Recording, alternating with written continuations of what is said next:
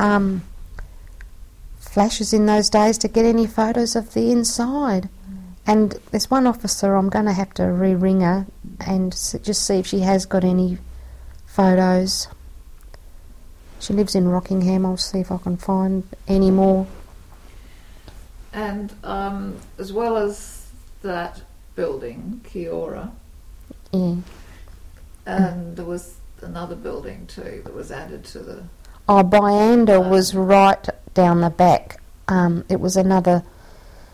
Um, it was on the back street.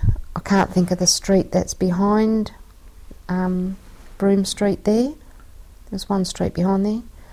And Byanda was a main dormitory area, and all the rooms down there were dormitories, and there was a. And all the back had louvers on, um, big veranda that was enclosed with um, louvers, glass louvers. Um, and we could see the ocean from these louvers. So who's who slept down there? What was the difference between there and up The young ones, the younger ones slept down there. We had one officer staying, sleeping down there, one officer's room to keep.